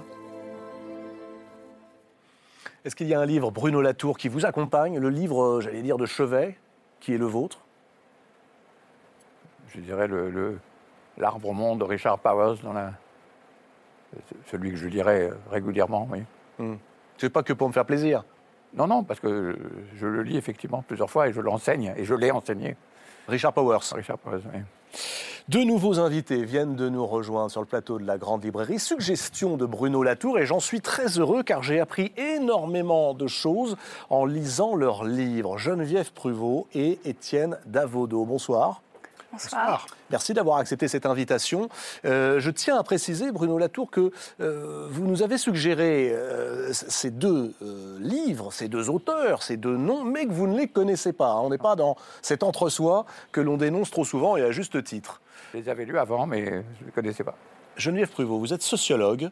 Alors, euh, sociologue spécialiste du travail et du genre. hein, chercheuse également au CNRS, vous publiez aux éditions La Découverte Quotidien politique, sous-titré Féminisme, écologie, subsistance. On va en parler longuement avec Bruno Latour. Étienne Davodo, alors vous, peut dire que vous êtes celui qui a apporté à la bande dessinée un souffle nouveau, déjà il y a une vingtaine d'années, avec la publication de Rural, premier album d'une très longue série, à être finalement des livres de non-fiction dessinés. Et c'est précisément dans cette lignée que s'inscrit votre nouveau livre, Le droit du sol, publié chez Futuropolis. C'est une petite merveille qui retrace votre périple à pied de la grotte préhistorique du Pêche-Merle, dans le Lot, jusqu'au site d'enfouissement de déchets nucléaires de Bure, dans la Meuse. Livre vertigineux parce que, euh, Étienne Davodo, vous convoquez ce sol dont nous parlions tout à l'heure, vous convoquez également ce sous-sol qu'on connaît si mal, que nous habitons pourtant. Tiens, il y a 29 000 ans, Savez-vous que des hommes ont laissé à leurs descendants dans le sol des souvenirs admirables? Ce sont ces fresques peintes sur les grottes. Et nous, bah, on est sur le point d'enterrer dans le sol des déchets nucléaires dont certains resteront dangereux pendant des milliers d'années. Que s'est-il passé? Comment est-ce qu'on en est arrivé là? Ce sont toutes les questions hein, qui vous assaillent pendant que vous faites cette marche, Étienne Davodo, entre le Lot et la Meuse, ou atterrir, en quelque sorte, pour reprendre euh, les termes chers à Bruno Latour? Combien de kilomètres avez-vous parcouru? À pied? J'ai parcouru un peu plus de 800 km euh, par les chemins de grande randonnée. C'est pas une ligne droite, hein. je, je, je, voulais zigzaguer entre, entre ces deux pôles. Et euh, voilà, j'ai pris mon sac à dos, j'ai pris une tente, et puis j'ai expérimenté ce que vous appelez fort justement la dépendance, notre dépendance à ce sol et à cette planète. Et quand on marche au long cours, comme ça, quand on dort dans les forêts, quand on passe des journées entières sur les chemins, mmh. on l'expérimente au plus près. On l'expérimente de façon très concrète. Et c'est aussi une des choses qui m'intéressait dans ce livre. Est-ce que vous y avez vu d'autres façons d'habiter le monde, comme le disait tout à l'heure Bruno Latour bah, je crois que ce genre d'exercice, euh, pour n'importe quel sapiens, contemporain ou non, euh, il nous permet précisément ça. Il nous, il nous, permet de revenir à des choses qui sont un peu fondamentales, où nos préoccupations quotidiennes, parce que c'est plusieurs semaines de marche, c'est euh, manger, dormir, boire, euh, et c'est aussi une espèce de grande disponibilité intellectuelle, puisque puisqu'on on réfléchit différemment quand on marche. On réfléchit différemment? On réfléchit Comment? plus librement, ah, il y a peut-être des effets physiologiques, le cerveau est peut-être mieux irrigué, les globules rouges sont peut-être plus présents, ça je ne sais pas. Mais en tout cas, les gens qui marchent, en montagne ou pas, le constatent, on a une activité cérébrale et intellectuelle différente, plus ouverte, plus libre, sans doute plus productive que quand on est assis à un bureau. Euh, moi, pratiquant les deux, je me rends compte de ça assez nettement. Et ce sont deux approches qui sont complémentaires, me semble-t-il. Est-ce que votre approche de la marche euh, s'inscrit, j'allais dire, dans cette tradition littéraire qui est assez récente, hein, qui date du début du XXIe siècle, avec des écrivains un peu emblématiques comme Jean-Christophe Ruffin, quand il fait cet itinéraire euh, immortel randonnée qu'il conduit à Compostelle, et puis finalement, il part pour quelque chose, il revient pour quelque chose d'autre, ou Sylvain Tesson, lorsqu'il fait le la traversée de la France en diagonale par les chemins noirs. Oui, bien sûr, c'est une, une, tradition littéraire française notamment, mais pas seulement, euh, euh, dans laquelle je m'inscris. La petite différence, c'est que moi, je le fais en bande dessinée. Est-ce que... vous le faites de manière plus militante? Est-ce que vous vous retrouvez tout à l'heure Bruno Latour nous disait qu'il fallait dépasser aussi ces clivages entre droite et gauche. On va dire, euh, je travaille pas un secret en disant que Jean-Christophe Ruffin de l'Académie française et Sylvain Tesson ne sont pas notoirement des gauchistes. C'est possible, mais en tout cas, moi, les questions. Je ne dis pas que vous l'êtes, mais j'ai l'impression que c'est pas forcément la même. Il y a forcément une différence de tonalité, je vous le confirme. Voilà. Ouais, ouais, effectivement. Euh, il n'empêche que la pratique est la même. C'est-à-dire qu'à partir d'une même pratique, on peut arriver à des conclusions différentes. Ça, c'est pas un problème. Mmh. C'est même plutôt sain, je crois.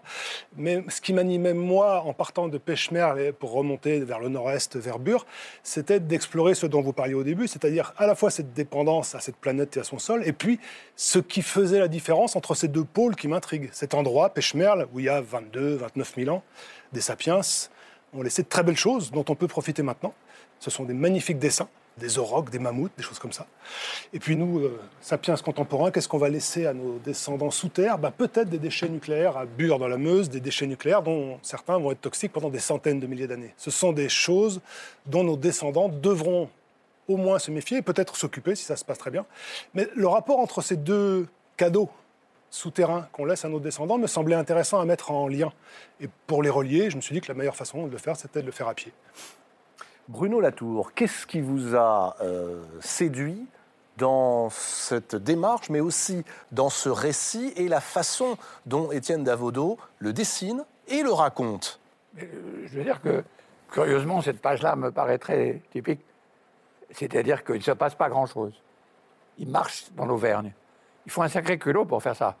C'est-à-dire pour faire une BD sur le temps, puisque c'est un temps long, qui est quand même long, celui de la préhistoire, le temps long, celui des déchets, mais de prendre dans la forme du récit le temps de passer jour après jour à travers cet espace qui est donc mesuré.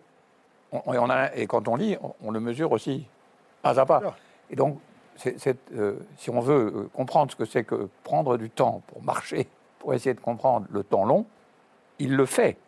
C'est-à-dire, il trouve la forme qui permet de rendre sensible ce temps long. Ça, je trouve ça vraiment passionnant. Parce que, évidemment, il y a des gens qui viennent le rencontrer, qui sont des espèces d'anges provisoires, qui ne sont pas forcément rencontrés en vrai, sauf votre épouse qui vient vous retrouver, un copain, etc. Mais il y a aussi des gens qui viennent lui donner des informations, parfois très technique d'ailleurs. Oui, c'est-à-dire que vous convoquez, hein, ça c'est le, privilège euh, du romancier et de l'écrivain, c'est vous êtes un écrivain, c'est-à-dire que vous racontez des rencontres qui n'ont pas vraiment eu lieu sur le chemin, mais peu importe, après tout, vous les avez parfois rencontrés dans leur laboratoire, vous avez fait un travail de sociologue, on pourrait dire, Geneviève Prévost, qu'il a fait un boulot de sociologue en, interrogeant? Absolument, tout à fait. C'est la démarche de l'entretien euh, et puis de la mise en contexte de l'entretien, euh, ce qui fait que. Mais c'est des entretiens marchés. Ce sont des C'est aussi une technique d'enquête.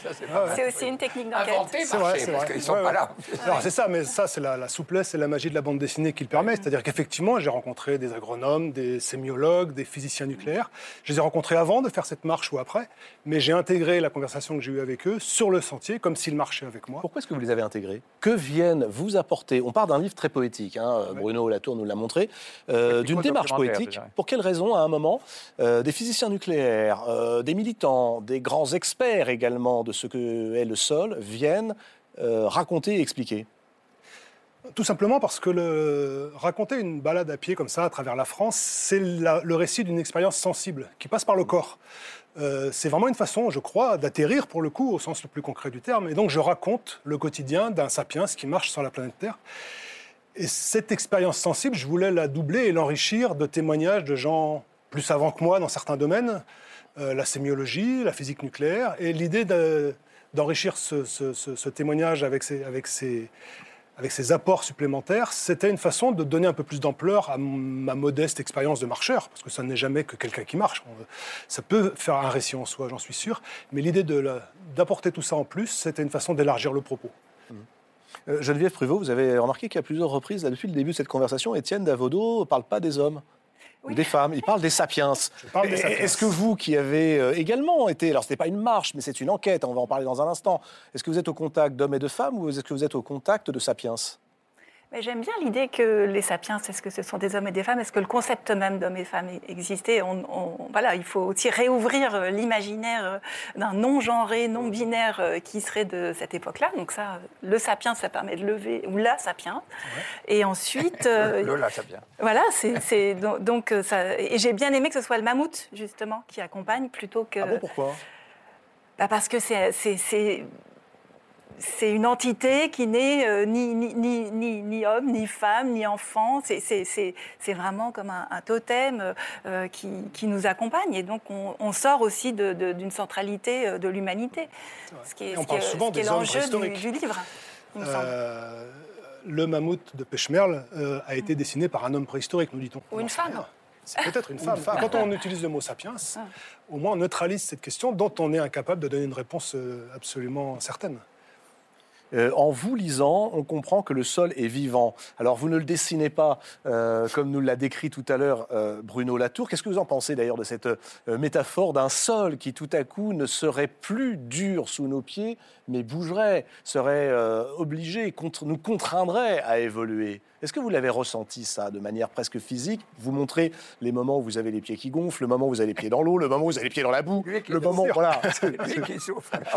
Évidemment, bien sûr qu'on le ressent. Euh, la, qualité d'un sol, elle est, flagrante.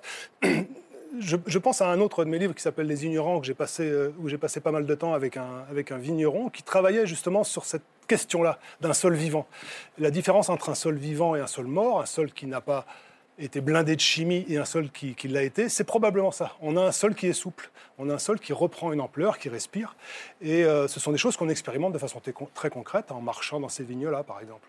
Et sur les chemins, dans les champs, dans les forêts notamment, évidemment, on expérimente ça très. Et aussi des moments que vous dessinez très bien, des passages à bitume.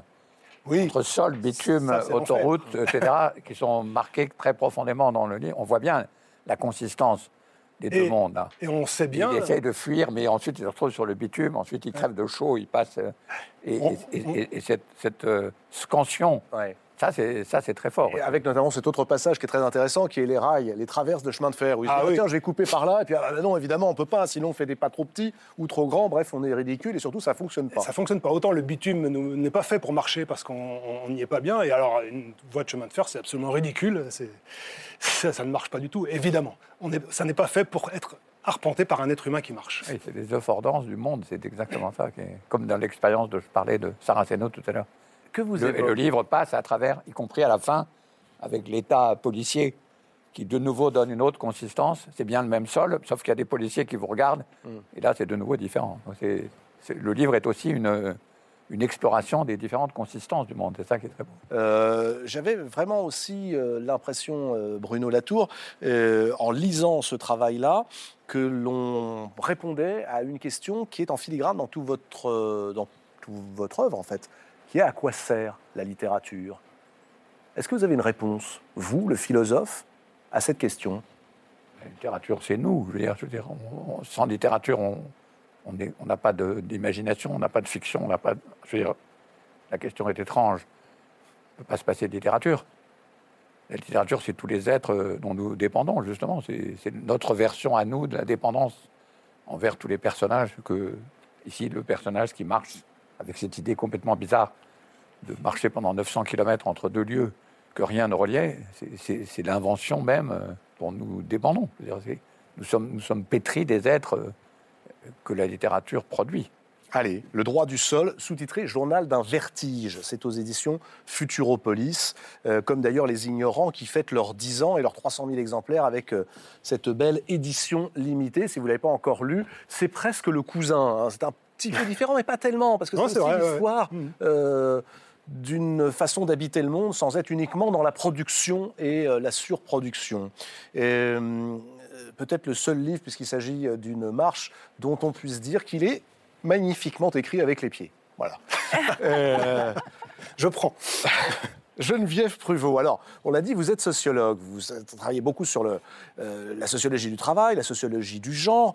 Quotidien politique est un beau titre, mais alors moi, ce que j'ai beaucoup aimé, c'est le sous-titre Féminisme, écologie, subsistance aux éditions La Découverte. Vous liez euh, les trois de manière euh, admirable dans une enquête. Là, c'est une enquête de terrain, une enquête dont on va voir, ça j'aimerais que vous nous en parliez, qu'elle est très personnelle tout de même. Hein. Elle touche aussi une jeune femme qui, pendant 37 ans, vous l'avez dit dans la préface, mais c'est important, a été très urbaine, culturellement euh, comme dans sa vie quotidienne. Enquête donc réalisée auprès de tous ceux qui vivent l'alternative rurale. Alors vous en parliez tout à l'heure des alternatives possibles.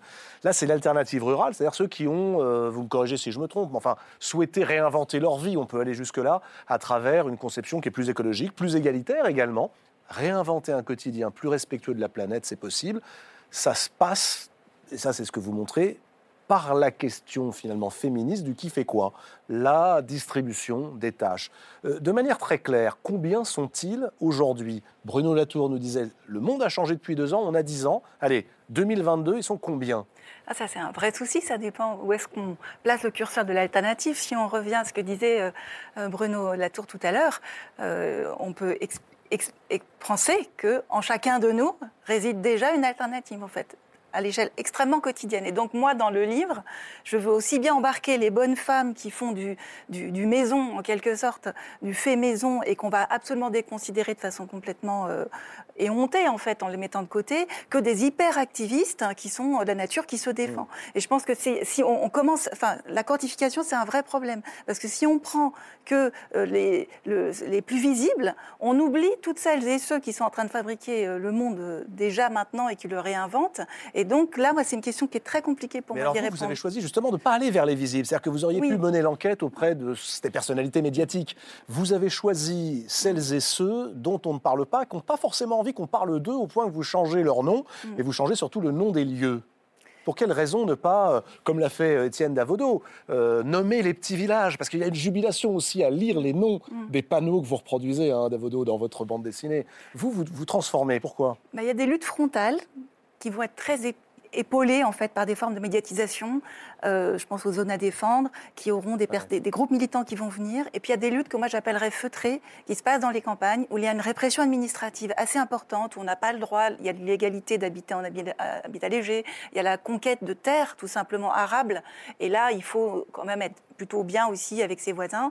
Et donc là, il y a pas, euh, il y a une nécessité aussi pour ces personnes qui subissent aussi des répressions de l'ordre, comme je disais, administratif, mais aussi de l'ordre du voisinage, qui ont le à cœur aussi de s'intégrer sur leur territoire, de pas aussi se retrouver envahis par une cohorte de personnes candidats ou candidates à l'alternative. Bah, c'est vrai que quand on vous euh, lit honnêtement et quand on vous entend, on se dit bah, tiens, pourquoi est-ce que je mène cette vie-là? J'ai entendu Bruno Latour, j'ai lu Etienne Davodo, maintenant ça y est, euh, Geneviève Pruvot me donne les bases pour changer de vie. Et ça y est, je pars alternative rurale mais ils ne sont pas assez nombreuses et nombreux pour accueillir tous les candidats et les candidats alternatifs. Il faut vraiment, c'est l'une des leçons aussi euh, du livre, il faut partir de là où on est aussi, et pas simplement partir euh, très loin. C'est possible. Mm. Enfin, j'invite énormément. On reste dans une géographie euh, qui, est celle de l'endroit où l'on vit. Oui, oui, même si l'exode urbain est, quand même préférable. Euh, quelle est la différence entre, attends, pardonnez-moi, mais pour bien comprendre, quelle est la différence entre euh, ces gens qui pratiquent des alternatives mm. rurales que l'on va détailler et ceux, pour faire simple, qu'on appelait euh, les babacools, les hippies, les néo-ruraux des années 70 d'après 68 Génération Bruno Latour. Alors, il y a... Beaucoup plus vieux encore, moi.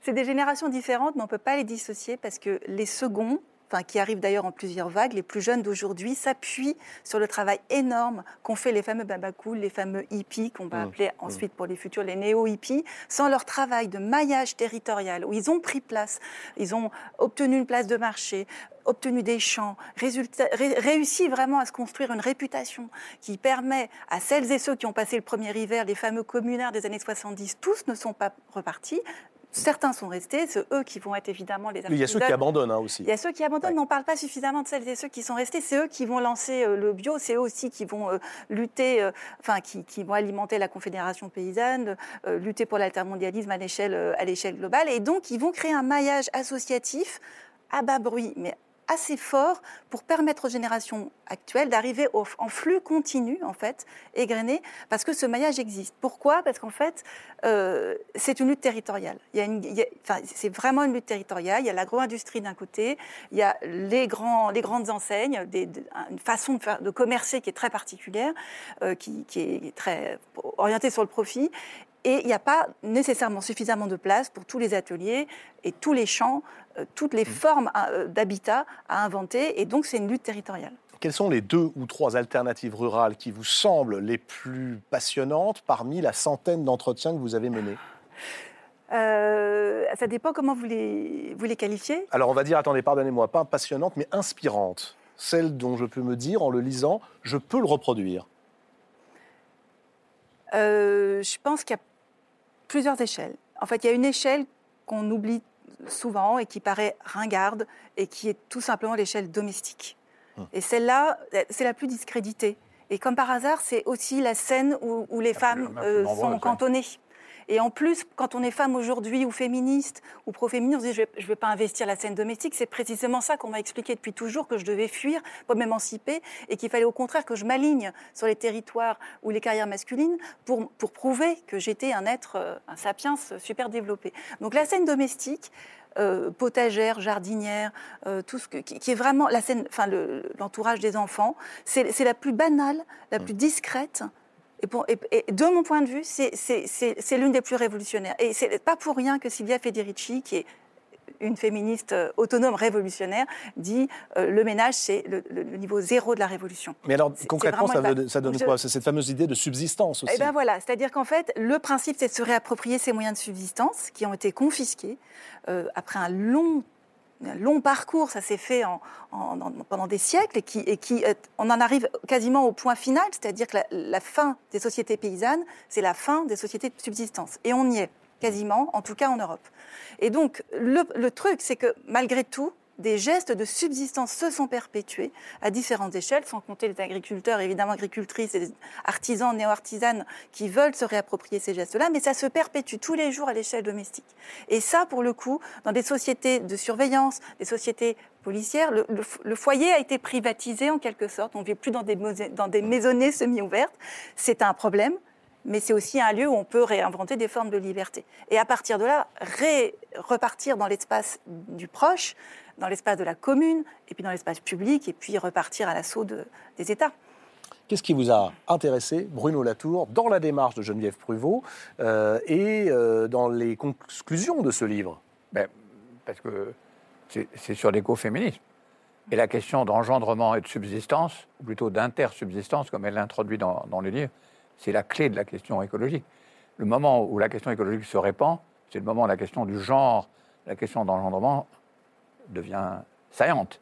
Et alors qu'elle était méprisée, pour la raison que vous dites euh, tout à fait bien, c'est-à-dire l'économisation, Federici est évidemment une des citations, mais il y en a beaucoup d'autres, elle est contemporaine de l'élimination des femmes, dans tous les sens du terme. Et ce qui est extraordinaire dans l'écologie, c'est que par définition, c'est le retour de la question du genre. Mmh. Et partout, c'est-à-dire aussi bien à ceux qui critiquent toutes les questions de genre, les antiféministes, disons, que, évidemment, parce que la moitié du livre, c'est sur l'enquête, mais la première moitié, c'est quand même sur le rappel de cette immense littérature. J'en connais un peu, mais pas beaucoup. Je, veux dire j'ai beaucoup appris euh, sur euh, les écoféministes, qui sont. C'est le centre de, l'argument. Euh, C'est-à-dire que la question d'engendrement devient absolument centrale. Et forcément, la question de l'élimination des femmes dans les périodes précédentes devient aussi bien dans les situations coloniales que dans les situations. En fait, les situations coloniales, d'ailleurs, c'est aussi les situations en France, en quelque sorte, euh, deviennent cruciales. Donc, quand je suis tombé sur le livre, où engendrement et subsistance étaient l'élément euh, clé, je me suis dit, mais il faut travailler avec elle. Ah ben voilà, donc vous allez travailler ensemble. Non, enfin, je ne sais pas, mais moi, je suis vieux. plaisir. mais, non, à cause de ce que vient de dire, c'est-à-dire que les questions, c'est plus du tout un problème local. C'est quand la, la question de la subsistance, elle est, elle est dans le, comme vous venez de le dire, elle part du cercle euh, domestique, mais ils sont complètement tous reliés. Donc on a de nouveau une figure du local et du global qui est alternative aux figures usuelles qu'on dit toujours, mais ça c'est des marginaux, c'est que des tout petits trucs précis, etc. Ça ne va jamais rien changer. Mm. Pas du tout. L'argument, c'est au contraire que c'est ces relations-là qui établissent de proche en proche des relations qui sont pas globales, précisément pas globales, mais intersubsistantes. Je ne sais pas comment dire, c'est un verbe, oui, intersubsistant. Ce, mot inter, il est indispensable pour comprendre votre livre parce que vous renvoyez également à une chose qui a disparu, dites-vous, c'est l'interconnaissance. Nous ne savons plus, vous l'avez évoqué tout à l'heure, Bruno Latour, nous ne savons plus euh, qui a fabriqué ce avec quoi nous vivons. Tiens, par exemple, un lit. Combien de temps passez-vous dans votre lit, sérieusement? Allez, un tiers de votre vie Est-ce que vous savez qui a fabriqué l'objet sur lequel vous passez un tiers de votre vie? Ben non. C'était le cas il y a encore 50 euh, ans, 100 ans. Qu'est-ce qu'on perd avec cette interconnaissance qui disparaît? Ben, En fait, que le régime d'anonymisation des relations et des objets soit devenu prédominant, c'est le, régime actuel dans lequel on vit en fait, euh, ce qu'on perd, c'est la connaissance profonde de ce qui nous lie les uns aux autres, et donc de l'interdépendance mais on perd aussi la prise qu'on peut avoir sur le monde. Mais on perd, enfin, on perd aussi le sens de notre environnement, non pas au sens environnemental, c'est-à-dire qu'il y a une idée quasi phénoménologique de est-ce qu'il est possible de se soucier du monde si on ne l'arpente pas et si on ne le connaît pas.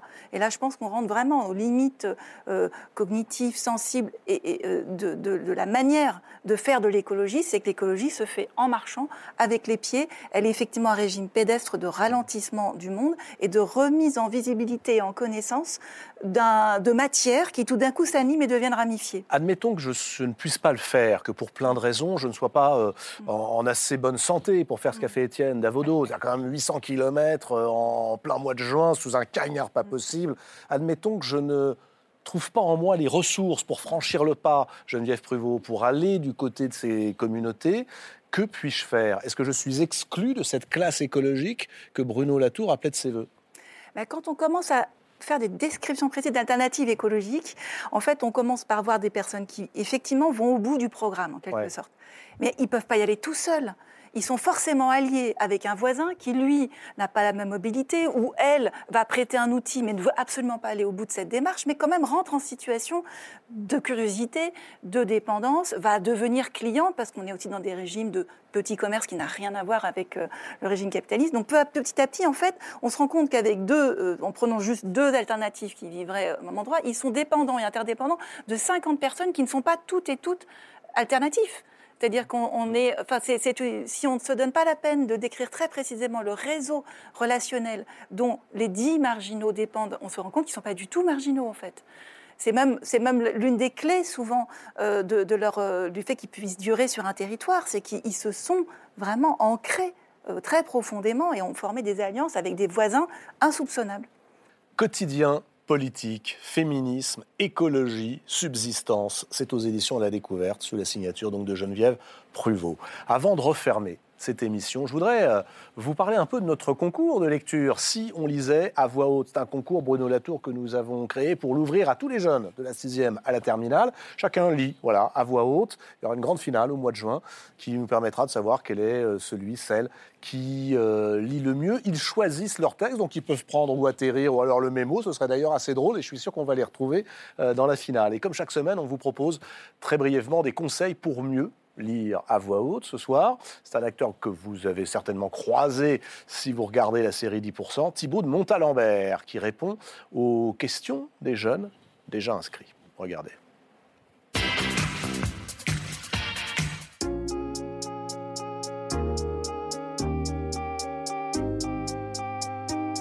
Faut-il être bon élève pour réussir à bien lire à voix haute? Non, pas du tout. Alors personnellement, moi j'étais très mauvais élève. Et euh, ce qui m'a donné le goût de la lecture à voix haute, c'est. Il se trouve que j'ai un frère qui est devenu aveugle, j'avais 15 ans, et qui me demandait de lui lire les livres qu'il ne pouvait plus lire. Je me suis rendu compte que lire à voix haute, c'était, c'était un vrai plaisir en soi. Donc non, il ne faut pas du tout euh, être un bon élève, il faut simplement aimer ça et avoir envie de le faire, c'est tout. C'est comme tout. Hein. Faut-il faire des gestes quand on lit à voix haute? Il faut surtout ne pas penser euh, au fait de faire ou de ne pas faire de gestes. C'est-à-dire, s'il y a des gestes qui vous viennent quand vous faites la lecture parce que vous êtes pris par un mouvement, vous êtes pris par l'histoire et que tout d'un coup ça vous déborde et que vous avez envie de faire un geste, bah vous le faites. ça sort naturellement. Mais si c'est pas naturel, faut pas le faire parce que ça va se sentir tout de suite que vous fabriquez quelque chose et puis en plus ça risque de vous perdre par rapport au texte que vous êtes en train de lire. J'ai très peur de lire devant un public comment vaincre le stress. Mais tout le monde a peur de, lire devant un public. Même les comédiens professionnels, ils ont peur de lire devant le public. Ça s'appelle le trac, c'est normal.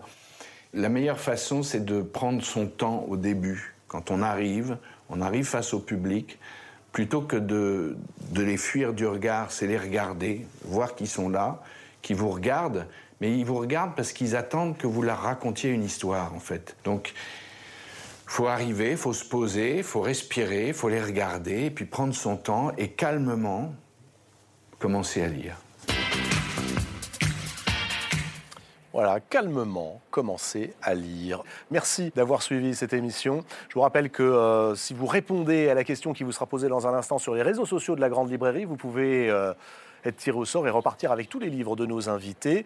Euh, nous nous retrouvons la semaine prochaine. D'ici là, vous pouvez revoir cette émission sur le site France.tv. Vous pouvez même l'écouter si vous voulez marcher comme ça du côté du Lot ou de Bure, en balado-diffusion sur toutes les plateformes de podcast. Nous allons poursuivre d'ailleurs euh, dans les semaines qui viennent ce, type d'émission littéraire avec des euh, grands témoins comme euh, Bruno Latour viendront dans les semaines à venir, hein, comme ça, sur le plateau. Boris Cyrulnik, Mona Ozouf, Michel Perrault, André Comte-Sponville. Voilà, on, on parsèmera la programmation entre sorties littéraires et puis envie de se poser pour prendre un petit peu de hauteur. Merci de nous l'avoir offerte, Bruno Latour. Cette hauteur, c'était un régal et un plaisir de vous entendre et maintenant de vous lire. Je vous souhaite de belles lectures. À la semaine prochaine.